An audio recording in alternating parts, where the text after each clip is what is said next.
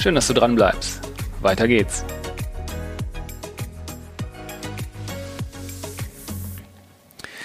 Das, was du gerade auch so beschrieben hast oder die, die, ähm, die letzten Minuten, ähm, beschreiben, sind auch schon so ein bisschen die Antwort auf, auf das, was ich eigentlich noch fragen wollte, ist, ähm, wie nimmst du den Wandel, der da gerade in der Autobranche stattfindet, wie, wie nimmst du den, den wahr aus, aus eurer Situation heraus, aus deiner Situation heraus? Du warst im Handel. Ja. Ähm, jetzt bist du, äh, ja, wie soll man es beschreiben, in der Situation des, des Geschäftsvermittlers, sage ich jetzt mal ja. so ganz verkürzt.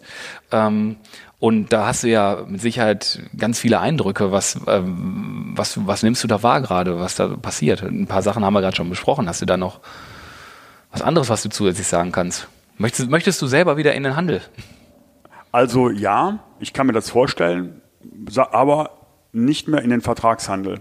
Mhm. Also da muss ich mittlerweile klar sagen, ich glaube, Vertragshandel kann funktionieren, ist, wäre mir aber jetzt persönlich mit so hohen finanziellen Risiken versehen, weil du begibst dich doch schon in eine ziemliche Abhängigkeit von, von so einem Hersteller heute. Du, du bist erpressbar, du gerätst unter Druck und wenn du heute, ich sag mal, beste Beispiel ist, du hast dich jetzt gerade von einem Hersteller wie Volkswagen zu einem CI-gerechten Bau überreden lassen, dann lässt du dich noch aus dem Konzern überreden, das gleiche Ding CI-gerecht für Audi zu bauen, vielleicht noch für Seat und Skoda und hast jetzt wirklich da einen Prachtpalast hingestellt, den du bauen musstest, der sich auch vielleicht im Moment, wenn du einen guten Job machst, betriebswirtschaftlich für dich trägt. Mhm. Dann hast du aber immer die Situation, dass du nicht weißt, wie der Hersteller reagiert. Weil mittlerweile, wenn du siehst, dass sich mittlerweile ähm, der Volkswagen-Chef hinstellt und sagt, ja, so Glaspaläste, das sieht er in der Zukunft nicht mehr. Und da gibt es ja so eine Skizze, wie er sich das Autohaus der Zukunft vorstellt. Und wenn ich da jetzt mal gerade eben für einen äh, sieben- oder achtstelligen Betrag ähm, gebaut hätte und weiß, ich muss das Ding jetzt irgendwie 20 bis 30 Jahre abzahlen, dann würde mir im Moment echt anders werden. Mhm. Weil das ist einfach ein Risiko, was enorm hoch ist. Wobei ich schon glaube, es wird immer Autohandel geben und es wird da immer Wege für den Autohandel geben, sich zu engagieren, aber der Konzentrationsprozess wird sich natürlich fortsetzen. Weil man sieht ja, man sieht's ja jetzt schon mittlerweile, die Hersteller schließen sich zusammen und wenn die sich mal zusammengeschlossen haben, kommen die auf die Idee, ihre Händlernetze zusammenzuschließen. Und da gibt's ja mittlerweile auch echt so ganz abstruse Konstruktionen äh, wie, wie in Köln, wo irgendwann mal der PSA-Konzern seine eigenen Retail Citroën rausschmeißt aus zwei Betrieben, aus alten Citroën-Betrieben, da jetzt Opel reinmacht, was zur Folge hat, dass der Opel-Händler vor Ort oder einer der Opel-Händler seine Türen schließen musste. Der andere Opel-Händler jetzt auf einmal Citroën-Händler wird. Und dann stellt man sich schon die Frage, was, was passiert denn da gerade? Warum, warum, warum nehmen wir einen Geldschein und ein Feuerzeug, ne?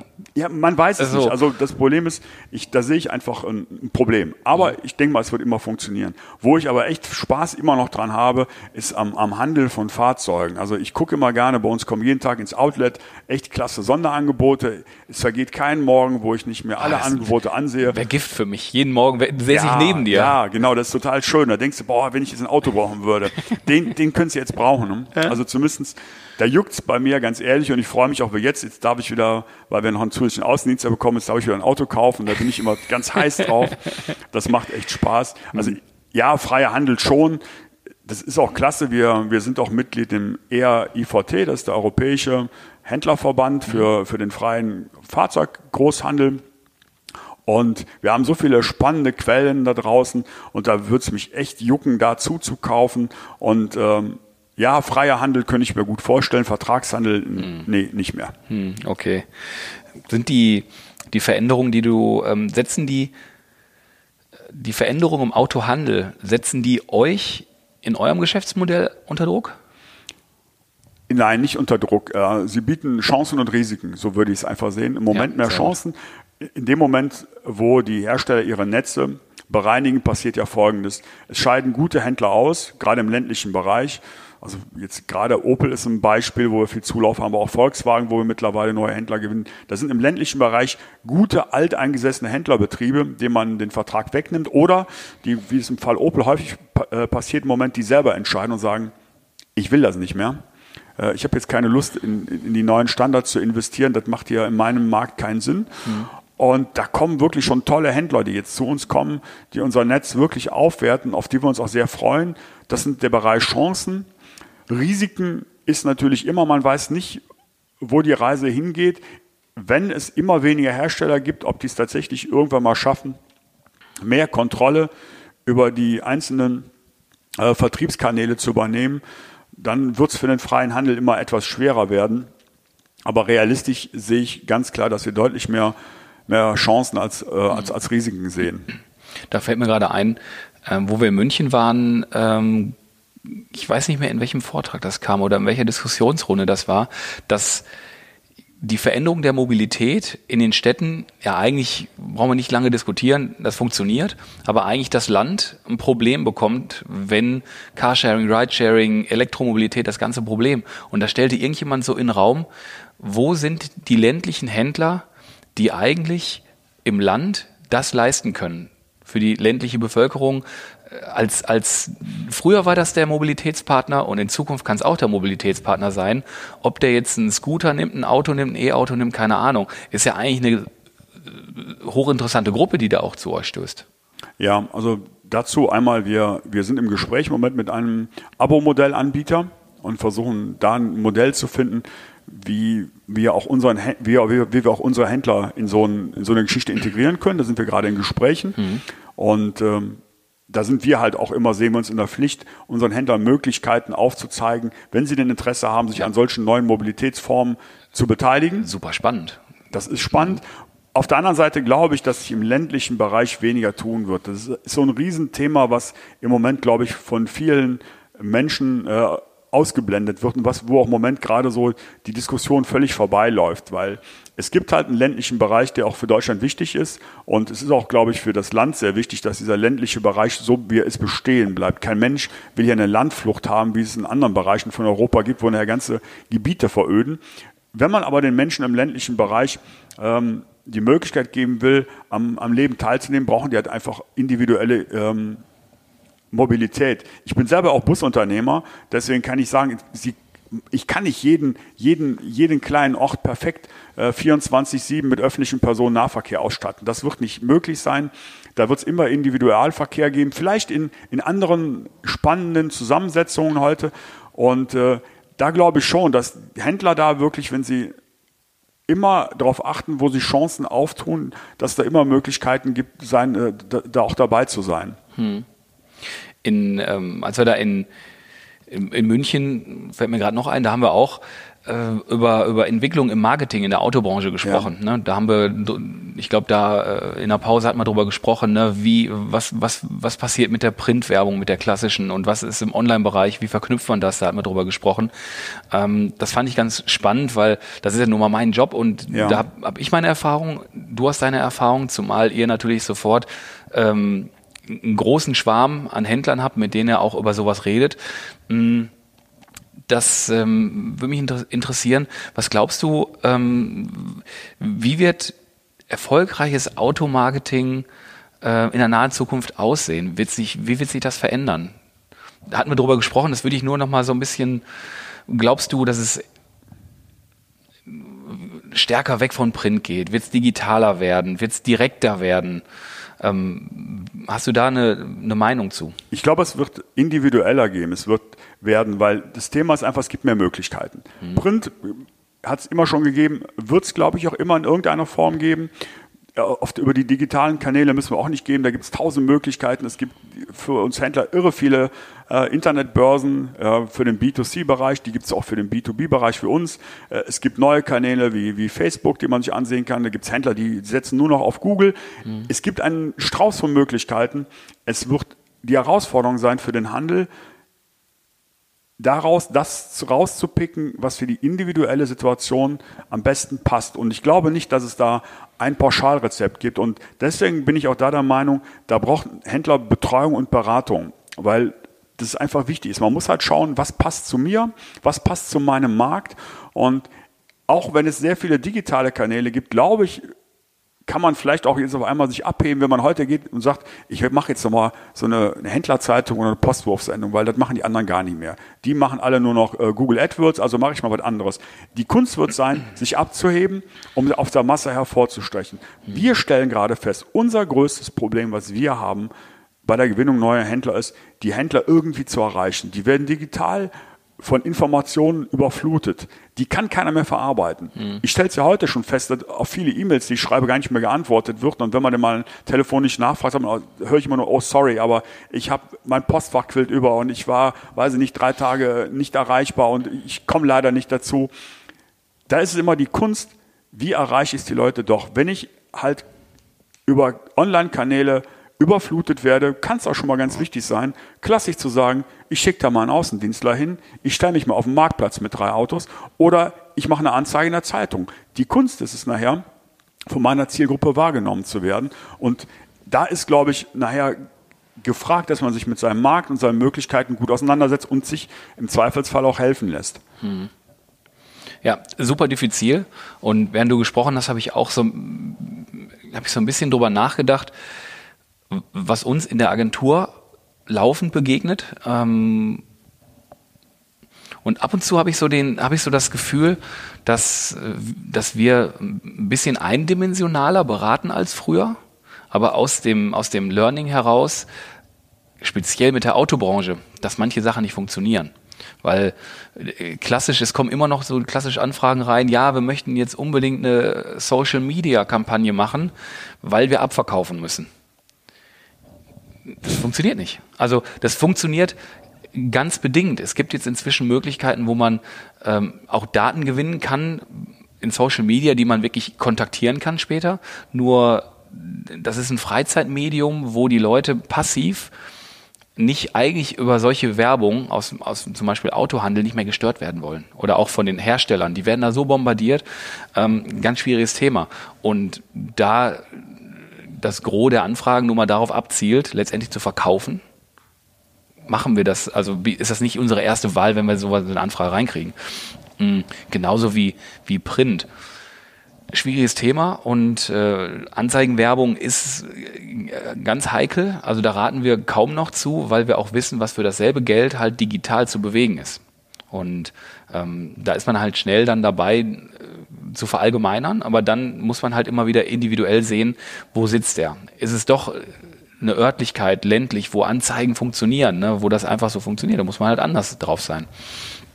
Hm, ist denn, Stichwort ländlich, Siehst du, ähm, oder, oder anders, deiner Meinung nach, kleinere Händler, wie werden die sich in dem, in dem Spiel, wo sich Handelsgruppen immer größer aufblasen und Konzentrationen von Händlern sind, also immer größere und dann kleinere Händler, wie siehst du da das Spannungsfeld? Also ich glaube, den Druck hat die Mitte. Okay. Der Händlerschaft. Die großen Händlergruppen, die sind oft ähm, erfolgreich, weil sie auch es geschafft haben, die ganzen Herausforderungen, die jemand die Digitalisierung und noch überhaupt die, die neuen Beziehungen zu den Herstellern mit sich bringt, zu meistern. Das heißt, es wird ja, wenn ich so Aussagen höre von Audi, die wollen in Zukunft planen die mit 50 Händlern in Deutschland. So, da kann man ja mal ausrechnen, äh, wer die 50 Händlergruppen sind. Mhm. Das sind in letzter Konsequenz die Großen. Die mittleren verschwinden, die kleinen sind heute schon kein Audi-Händler mehr. Die Kleinen haben es ja oft geschafft, dass sich bei uns, dass sie sehr erfolgreich sind, weil sie ihren ländlichen Markt gut bedienen, weil sie einen guten Job vor Ort machen, weil sie eine Nische gefunden haben. Also ich, ich sehe da draußen viele spannende Sachen. Da sehe ich Leute, die eine Nische besetzen, dass sie sich auf US-Fahrzeuge spezialisiert haben. Andere wiederum schaffen es sehr erfolgreich zu sein, weil sie in ihrem Markt einfach es schaffen, einen guten Job zu machen und viele Marken abzudecken.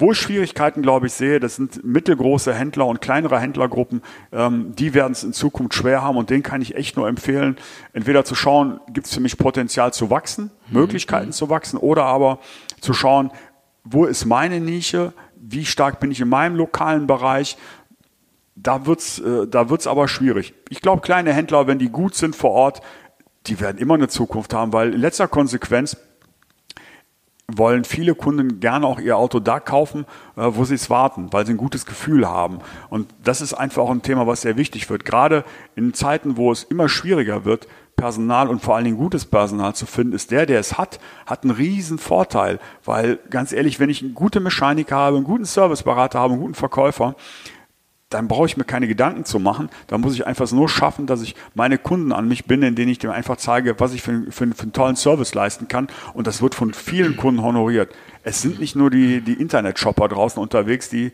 für 3,80 Euro den mhm. Händler wechseln. Die meisten die meisten Kunden da draußen, die sind schon, äh, die sind schon treu und die, die, die sehen schon, wenn die die Möglichkeit haben, bei ihrem Händler, wenn sie da gut bedient worden sind, zu bleiben, dass sie die Möglichkeit auch nutzen wollen. Die haben ja auch im Moment alle Fragen. Ja. Die Mobilität verändert sich, äh, keiner weiß, wo es genau hinläuft. Und da ist es natürlich, da muss man natürlich schon mit dem Wissen oder da muss man ja schon in Vorleistungen gehen auf der Handelsseite, dass man die Themen drauf hat. Zumindest, wenn jetzt ein Kunde da reinkommt und nach Elektromobilität, wo kann ich, wie, wie kann ich dieses Auto laden und ja. dann alle die Achsel zucken, ist, ist die Kompetenz verloren. Ja. Und möglicherweise auch die Geschäftsbeziehung für die Zukunft, weil der fragt sich dann so, ja, die handeln mit Autos und können mir nicht jetzt mit, mit dem Thema weiterhelfen, dann sind die vielleicht für die Zukunft nichts. Also ich glaube, dass das Thema ist noch ein ganz anderes. Äh, ich muss im ersten Schritt schaffen, dass ich meinen täglichen Job im Autohaus vernünftig mache. Weil mit jedem Servicekontakt, den ich im Autohaus habe, habe ich immer eine Chance, einen Kunden zu binden und Kunden auch darauf aufmerksam zu machen, dass er bei mir Fahrzeuge kaufen kann. Und ich kann ihn immer mit, mit neuen Fahrzeugen in Verbindung bringen. Das, die Möglichkeit hat sowohl der Freie wie auch der Vertragshändler. Die, muss, die wird nur viel zu wenig genutzt. Das heißt, ich habe ja einen Kunden und mit dem muss ich interagieren dem muss ich mal einen Vorführwagen zur Probe geben. Wenn ich jetzt Vertragshändler bin, wenn ich freier Händler bin, muss ich immer darauf hinweisen, Achtung, komm zu mir, du kannst bei mir alle Marken kaufen. Das so muss man ihm sagen. Das, das muss er wissen. Hm. Viele, viele tun es nicht. Dann schaffe ich es, Kunden zu binden, weil die Kunden, die ich darauf anspreche, denen ich aktiv ein neues Auto anbinde, die muss ich ja über Marketingmaßnahmen es gar nicht erreichen. Weil die sind ja schon direkt gebunden. Und das ist einfach wichtig, dass ich ein gutes Kundenmarketing mache, dass ich meine Kunden halte, anschreibe, einlade, mit denen arbeite. Das, das ist, glaube ich, ein sehr wichtiges Thema. Weil wenn der Kunde sich erstmal entschieden hat, ich kaufe ein neues Auto dann beginnt er sich auf einer Reise, wo ich als Händler keinen Einfluss mehr habe, wo die hingeht. Weil wenn ich viel Glück habe, landet er bei einem Produkt, wenn ich jetzt Markenhändler bin, was ich im Portfolio habe, aber die Wahrscheinlichkeit ist eher gering, der landet vielleicht irgendwo anders, der hat sich eine andere Marke ausgesucht und da bin ich weg. Und da ist wieder das Thema, wo ich sage, Achtung, da gibt es ja ELN. Hm. Wir, wir, können auch im Neuwagenbereich Deutsch alles besorgen. Das hm. ist überhaupt gar kein Problem. Das muss ich dem Kunden nur sagen. Hm. Dann muss ich sagen, selbst wenn deine Reise mal von, zu einer anderen Marke gehen sollte, weil du sagst, das Auto wollte ich schon immer haben, gar kein Problem, kannst du von mir haben. Hm. Das ist wichtig. Nur, ich muss die Kommunikation hinkriegen mit dem Kunden, hm. dass er das weiß. Ja, absolut spannend. Also die Bestandskunden anzusprechen oder zu reaktivieren und zu halten, birgt halt immer eine riesen, also in Relation zur, zur Kaltakquise oder zur, zur Neukundenansprache ist es natürlich, der, der ist schon warm, der kennt mich, ich kann da Einfluss nehmen. Und wie du sagst, den sollte man versuchen, mit allen Optionen in seinem Universum zu halten. Ja. Na, und ähm, es ist halt auch, wenn wir vermarkten oder Marketing machen für den Autohandel, äh, ist bei mir immer ganz am Anfang die Frage, ne, das, was ihr gerade äh, äh, vermarkten wollt, an wen? Weil es komplett unterschiedliche Kanäle sind oder eine ganz andere Klaviatur, wie ich die ansprechen muss oder welche Kanäle ich nachher letztendlich bewege. Ne? Ähm, das ist es, interessant ist es, dass es im digitalen Bereich halt auch immer stärker geht, die Bestandskunden zu erreichen. Daten, ne, Daten sammeln, äh, Website ja. und Co. und die weiterverwenden. Und die, weil man, man, man kann sie halt digital erreichen und nicht nur über Newsletter. Der Klassiker, weil, du sagtest ja vorhin schon, wir kriegen alle genug Mails und das blättert halt durch. Ne? Werbung in der, im, im, im, im E-Mail-Postfach geht echt sehr schnell unter. Absolut. Ähm, Social Media ist auch, scrollt man runter, kann man ausblenden, das geht auch schnell. Ähm, da muss man schon äh, präsent sein und eine Marke haben.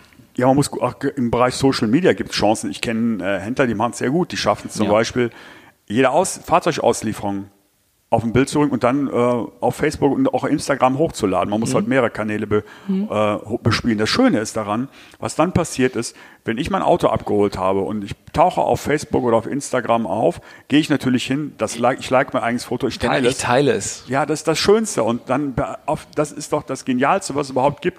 Und wenn ich das regelmäßig mache, passiert ja auch folgendes, dann entdeckt nachher auf einmal auch der, der Kunde, andere Kunden, die er kennt. Und dann, dann hat er, es bleibt er beim Autohaus neugierig. Wir hatten jetzt noch bei denen gekauft. Wer hat vielleicht mhm. mein Auto gekauft? Mhm. Weil es ist ja auch spannend zu wissen, wer kauft denn da?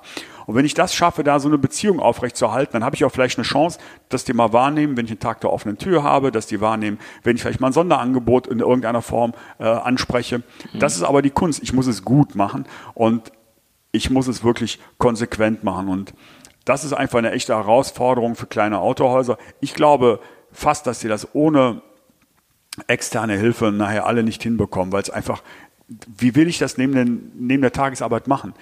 Ich kenne den Job im kleinen Autohaus. Ich war auch morgens, wenn du morgens um halb acht da bist oder um sieben, nimmst die ersten Kunden an und schließt abends um acht Uhr die Tür ab mhm. und hast zwischendurch den durch. ganzen Tag, dann bist du durch. Dann hast du mhm. keine Lust mehr, dich mit der Facebook-Strategie auseinanderzusetzen und dich einzulesen, wie geht denn auf einmal dieser komische neue Marketplace da? Hm, weiß ich nicht. Ja, kann ich nur sagen, lasst euch helfen. Ja, aber macht die Augen nicht so. Absolut. Und was man nicht aus den Augen verlieren darf, ist, wenn so ein Kunde, der sich für ein Auto interessiert, es ist nach wie vor häufig so, dass es die zweitgrößte Investition in seinem Leben ist, wenn er einen Neuwagen kauft. Ja. Oder sagen wir, wenn es nur die viertgrößte ist.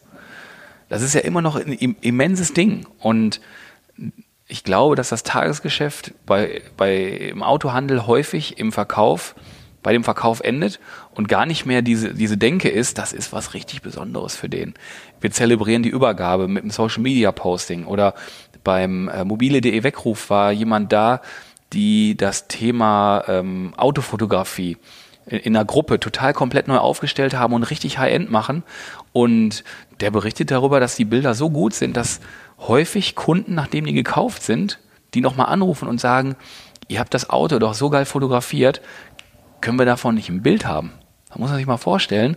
Und jetzt denken, jetzt geben die den Leuten einfach noch einen Bilderrahmen mit so einem Bild. Das ist Peanuts, ne? Ja, ich muss mich ich muss mich abgrenzen. Ich muss was zeigen, was die anderen nicht haben. Gerade wenn ich kleiner Autohändler bin. Ich muss Profil gewinnen und ähm, das ist einfach extrem wichtig, dass ich mich damit auseinandersetze. Was macht mein Autohaus besonders? Mhm. Was kann ich, was andere nicht können? Ist es meine Lage, meine Mitarbeiter? Vielleicht, dass ich eine super Waschstraße habe oder eine super Karosserie und Lackwerkstatt dabei, die hervorragende Arbeit leistet. Man muss einfach gucken ich behaupte einfach, fast jeder Betrieb hat irgendetwas, was ihn besonders macht. Mhm. Und das muss ich rausarbeiten und das muss ich in einer einheitlichen Kommunikation nach draußen tragen. Mhm. Es ist auch mal wichtig, dass man mal den Mut hat, eine Botschaft eine längere Zeit zu senden. Viele mhm. haben irgendeine Idee, schalten drei Wochen eine Anzeige, entweder online oder, oder auch klassisch, das, und dann ist das Thema wieder durch und dann denken sie sich in einem halben Jahr wieder was komplett Neues aus. Das macht ja keinen Sinn. Also Konstanz ist da, glaube ich, sehr wichtig, dass sich in den Köpfen der Leute verfestigt, wo steht das Autohaus Müller jetzt für. Hm. Ja, spannend, absolut. Wir kommen, sind wir eigentlich schon, wir sind die ganze Zeit schon im Fernlicht, sehe ich. Eieiei. Ja, fließender Übergang diesmal, ohne Ankündigung, weil das ist, wir reden ja gerade eigentlich über den Status quo und reden ja schon darüber, was, was, was da möglicherweise sich verändern wird und, und was wir für Erwartungen haben und wo es sich hinentwickelt. Ähm, sehe ich nämlich, weil ich nämlich meine, meine nächste Headline hier gerade entdeckt habe, dass das Unbuzzword-Bingo. Okay. Buzzword-Bingo kennen wir ja, ne, ein paar Fremdwörter in die Luft werfen und dann hast du alle erschlagen. Und Unbuzzword Bingo ist eigentlich dasselbe, nur sind es keine Buzzwords. Und zwar habe ich ein paar Begriffe und da hätte ja. ich mal relativ spontan eine Antwort von dir. Okay. Und nein, das war nicht in der Vorbereitung mit drin. Okay. ähm, Neuwagenvertrieb. Wird in der Zukunft anders ablaufen als in der Vergangenheit. Ich, ist echt ein spannendes Thema es fangen ja jetzt schon alle Hersteller an, dass sie stärker denn die auf Direktvertrieb setzen. Und äh, das wird eine echte, äh, eine echte Herausforderung werden, wie man den Handel, den freien wie den Markenhandel an diesem Thema trotzdem noch partizipieren kann. Mhm. Das wird echt spannend. Weil ich glaube, man sieht es ja jetzt schon mit, mit Gewalt, äh, dass, dass die Hersteller in dieses Thema selber rein wollen. Und ähm, das werden die auch machen. Und da muss man einfach gucken als Vertragshändler, wie kriege ich mal ein Stück vom Kuchen ab. Und als freier Händler kann man, glaube ich, mal schauen, äh, wo finde ich die schönsten Krümel, die, die vom Kuchen abfallen. Sehr schön. Gebrauchtwagenvertrieb. Im Gebrauchtwagenvertrieb wird, glaube ich, die ähm, Veränderung nicht so groß sein wie im Neuwagenvertrieb. Da sind wir heute schon digital sehr, sehr, sehr, äh, sehr weit vorne. Da wird seit Jahren gehen die meisten Fahrzeuge klassisch über, über, über die Börsen. Das wird, glaube ich, auch so, äh, wird auch so bleiben. Wenn die Händler gut sind, schaffen sie es, die, die Kunden stärker auf der, auf der eigenen Homepage einzufangen, indem ich da ein großes Angebot anbiete, zum Beispiel 40.000 Fahrzeuge über uns dazu. Weil die Idee ist wirklich tatsächlich, dass man es schafft, dass der, der Kunde auf der eigenen Homepage landet und, bleib, und bleibt. Mhm ich glaube, da wird es die Riesenrevolution nicht geben, zumindest keine so starke wie im Neuwagenvertrieb. Greif mal nochmal WKDA auf, also wir kaufen dein Auto. Siehst du da in dem Segment eine Gefahr, weil die ja schon äh, durchaus Fahrzeuge absaugen? Ja, die saugen gigantisch ab, äh, die verteilen um, die sind für viele unserer Händler mit Sicherheit auf der einen Seite eine wichtige Zukaufquelle, das weiß ich von einigen, die es machen, andere hassen es, einige mögen es. Gleichzeitig saugen die nach wie vor Fahrzeuge ab und da sind wirklich, ist meine Aufforderung an, an alle, alle Händler da draußen, nicht nur an unsere eigenen, macht euren Kunden klar, dass die ihr Fahrzeug bei euch auch loswerden. Mhm. Das ist einfach ein ganz wichtiges Thema und äh, das muss man einfach auch nutzen, weil die, die, die Zukaufsoptionen, die machen halt das Gebrauchtwagengeschäft nachher aus. Mhm. Vertragshandel.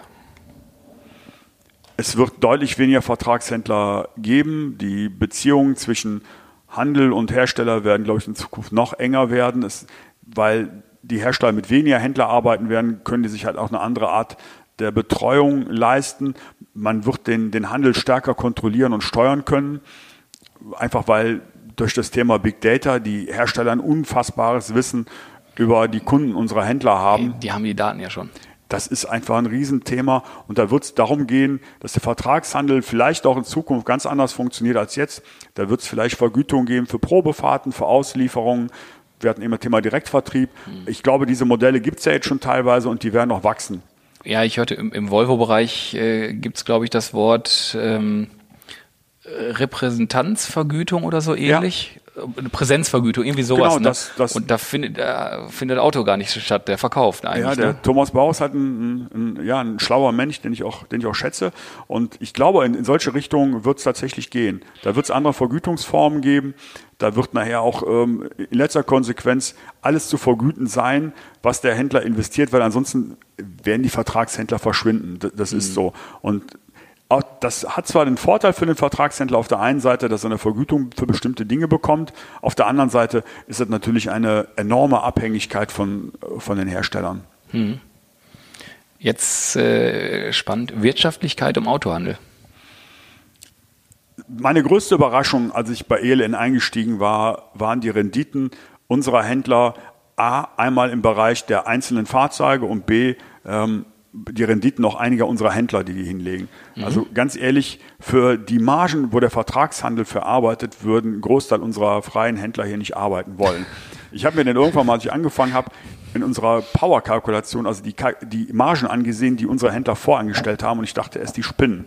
Bis ich mit, den, mit einigen Händlern gesprochen habe und tatsächlich, die realisieren diese die Margen. Machen das. Und ansonsten lassen sie es einfach. Ich habe viele Händler erlebt, die sagen, wenn ich nicht mindestens 1000 oder 1500 Euro an einem Auto habe, einem gebrauchten, dann lasse ich es lieber. Mhm. Dann soll er halt irgendwo anders hinfahren. Mhm. Das ist ähm, eine mutige Einstellung, die ich natürlich nur dann haben kann, wenn ich jetzt nicht einen irren Erfolgsdruck habe, weil ich irgendwelche Boni-Zahlen erreichen muss. Und ähm, ich glaube, wenn der, der Handel sich auf betriebswirtschaftliche Kennzahlen mal fokussiert und wirklich mal überlegt, wie könnte das optimale Geschäftsmodell für mich aussehen, ähm, dann hat er auch eine, eine gute Chance, unabhängig gut Geld zu verdienen. Ansonsten, wir beobachten ja im Moment immer, dass die Hersteller sich die Renditen in ihren Netzen ansehen. Sind die zu schwach? Äh, bläst mal ein bisschen Geld rein, damit die gerade noch überleben können. Und wenn die mal feststellen, dass jetzt zu viel Geld verdient wird, äh, brauche ich keinem zu sagen, was sie dann machen. Also das heißt, es ist im Moment so, dass, dass die Hersteller darauf achten, dass die Renditen sich im gewissen Korridor bewegen, die ich aber eigentlich für zu gering halte. Hm, okay. Ja, vielen Dank dafür.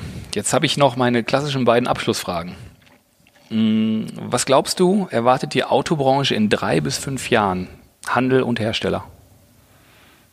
Mal ähm, die Glaskugel nehmen. Tja, also ich, ich glaube im Vertragshandel deutlich mehr Konzentration. Mhm. Das heißt, es werden ähm, einige Händlergruppen weiter wachsen. Es werden einige Händler aus den Netzen noch ausscheiden in den nächsten drei bis fünf Jahren, ist ja auch angekündigt für die Händler stellt sich dann die Frage, ob sie ein neues Geschäftsmodell für sich finden oder ob vielleicht der ein oder andere chinesische Hersteller doch auf den Markt kommt und sich dankbar dieser Händler bedient. Mhm. Wäre ein gutes Vertriebskonzept. Das könnte ich mir ganz gut vorstellen. Aber ich glaube, dass in erster Linie viele mittelgroße Händlerbetriebe einfach vom, vom Markt verschwinden werden. Mhm. Hast du, wo du das gerade sagst, mit den, äh, mit den chinesischen Automarken, die auf den europäischen Markt oder den deutschen Markt drängen, ähm, also super interessanter Gedanke.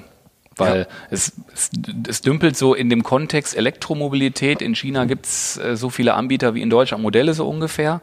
Ein paar oder einige davon werden hier rüberkommen ja. und die werden ein Vertriebsnetz brauchen, weil da habe ich noch nicht gehört, dass die voll rein digital arbeiten wollen und ein rein, ich glaube schon, dass die sehen das, das Konzept anders. Die suchen, glaube ich, die Nähe, ähm, weil die müssen sich ja auch vorstellen. Die müssen ja, glaube ich, auch eine Reichweite erstmal kriegen und eine Präsenz. Ich glaube, dass das gerade in, aktuell vielleicht ja gerade, wo wir hier sitzen, auch in China gerade diskutiert wird. Der ein oder andere chinesische Hersteller ist ja über Importeure ähm, wie, wie bei Bike oder anderen hier im Moment schon vertreten und testet mal so ein bisschen den Markt an.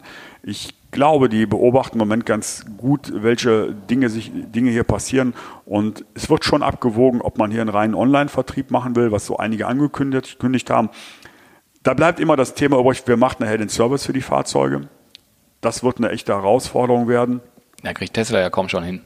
Ja, das ist ein, riesen, ein Riesenthema für, für Tesla. Das ist jetzt vielleicht bei neuen Autos eine Garantie dem Tesla-Fahrer noch relativ wurscht, solange er sichergestellt hat, äh, wenn ich ein Problem habe, werden die jetzt schon irgendwie lösen, weil ich habe ja einen Garantieanspruch. Äh, aber ich behaupte einfach mal, spätestens dann, wenn die irgendwann mal auf den Gebrauchtwagenmarkt kommen und Tesla versuchen muss, seine Restwerte zu stützen, werden sie sich schon Gedanken machen, ähm, wie kann ich denn auch Restwerte von E-Fahrzeugen so gestalten, dass ich nachher noch wettbewerbsfähige Leasingkonditionen mhm. hinbekomme. Und das wird eine Herausforderung. Und das geht nur, da bin ich mir ganz sicher, über stationäre Werkstätten. Und ich glaube nicht, dass ATU, wie es einige jetzt probieren, da der perfekte Partner ist. Nicht mhm. gegen ATU, ich will auch nichts Schlechtes drüber sagen, mhm. aber die haben eine ganz andere Zielgruppe, die haben eine ganz andere Ausrichtung und äh, das sind Fastfitter und, und, und keine Problemsucher. Mhm da bin ich gespannt, wie es gelöst wird. Ähm, da müssen sich einige was einfallen lassen. Das ist vielleicht ein Thema auch für die ein oder andere Service-Franchise-Kette, die auf dem Markt ist. Das werden die nächsten Jahre zeigen. Mhm. Aber das, das Problem ist definitiv zu lösen. Mhm. Okay. Wann sitzt du das erste Mal in einem komplett autonomen Auto, ganz normal im Straßenverkehr?